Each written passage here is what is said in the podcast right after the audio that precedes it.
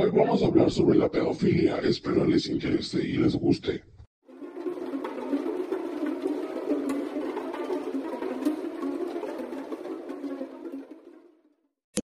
Pedofilia. ¿En qué consiste la enfermedad? La pedofilia es un trastorno psiquiátrico en el que el afectado tiene excitación o placer sexual a través de actividades o fantasías sexuales con niños o jóvenes, con frecuencia entre 8 y 12 años. El corazón significa que tiene interés por las niñas y la mariposa con las alas azules y rosas significa que le gustan indistintamente ambos sexos. Son símbolos básicos e infantiles duplicados.